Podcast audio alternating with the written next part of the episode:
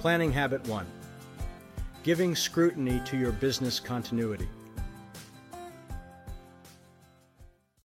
Here's the first of a four part series titled Giving Scrutiny to Your Business Continuity. In 1979, a young insurance agent representing New York Life called on me.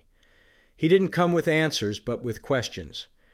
Before our half hour meeting was over, Steve Gary had made quite an impression on me.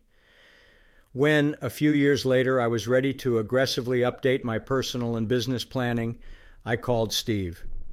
Since then, we have turned a lot of sod, looking for opportunities to prepare for tomorrow. Steve's creative and informed approach to business and personal planning has distinguished him as a consistent member of the Summit Group, a group which includes only the top 100 agents among the more than 12,000 representing New York Life. He has not only helped in the organization of this habit, but we have implemented every wealth creating suggestion discussed.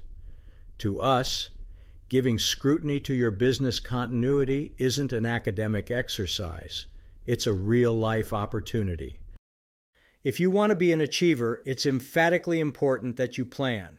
If you're already successful, the planning recommendations in this chapter are powerful enough to create significant wealth for you. If you have a business partner or partners, a business continuity agreement is as important a business document as you will ever put your pen to.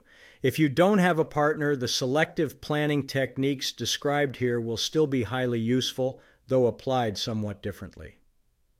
Essentially, a business continuity agreement keeps the company in the hands the owners wish.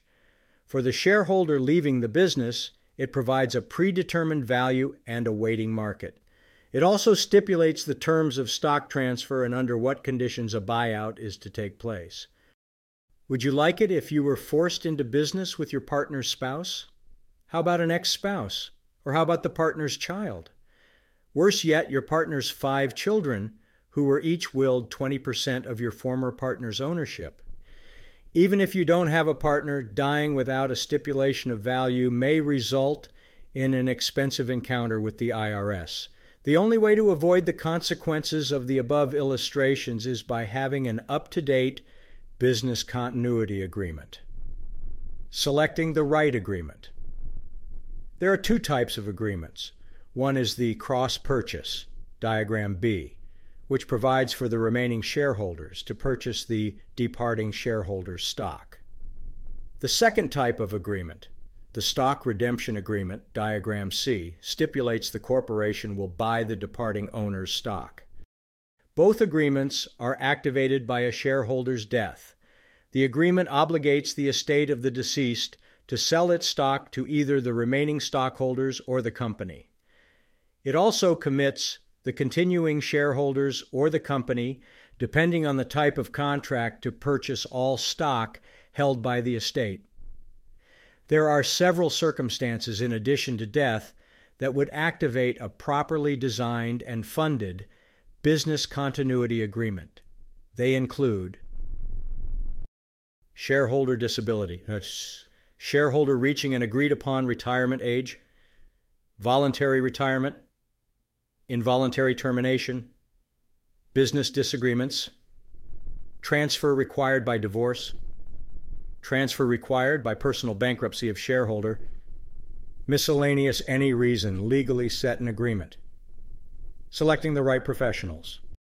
To select and create the right agreement for your situation, you will need an attorney specifically experienced in estate planning. Since life and disability insurance usually fund an effective agreement, you will also need an insurance agent, preferably a chartered life underwriter CLU and or a chartered financial consultant CHFC. Insurance provides the funds to buy stock when the agreement is activated by one of the above circumstances or by death. Be careful in your agent selection. Find an agent with documented planning experience. Many simply aren't qualified to handle this type of sophisticated need. The agent and lawyer you choose should be asked to provide references that he or she is well versed in business insurance. Selecting the right insurance company.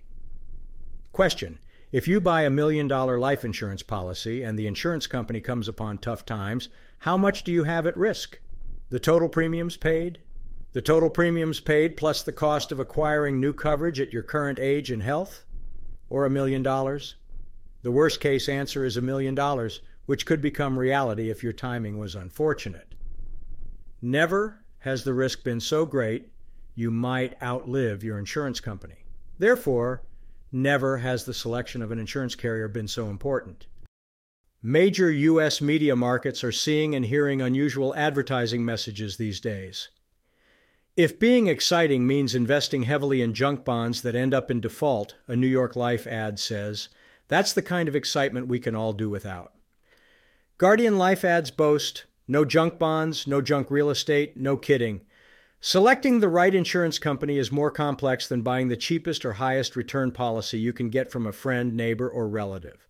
A whole lot more complex. We have heard of the many troubled life and property insurers searching for capital infusions, merger partners, and other forms of private financing to get them out of jeopardy. We're looking at the tip of an iceberg that will affect us for years to come.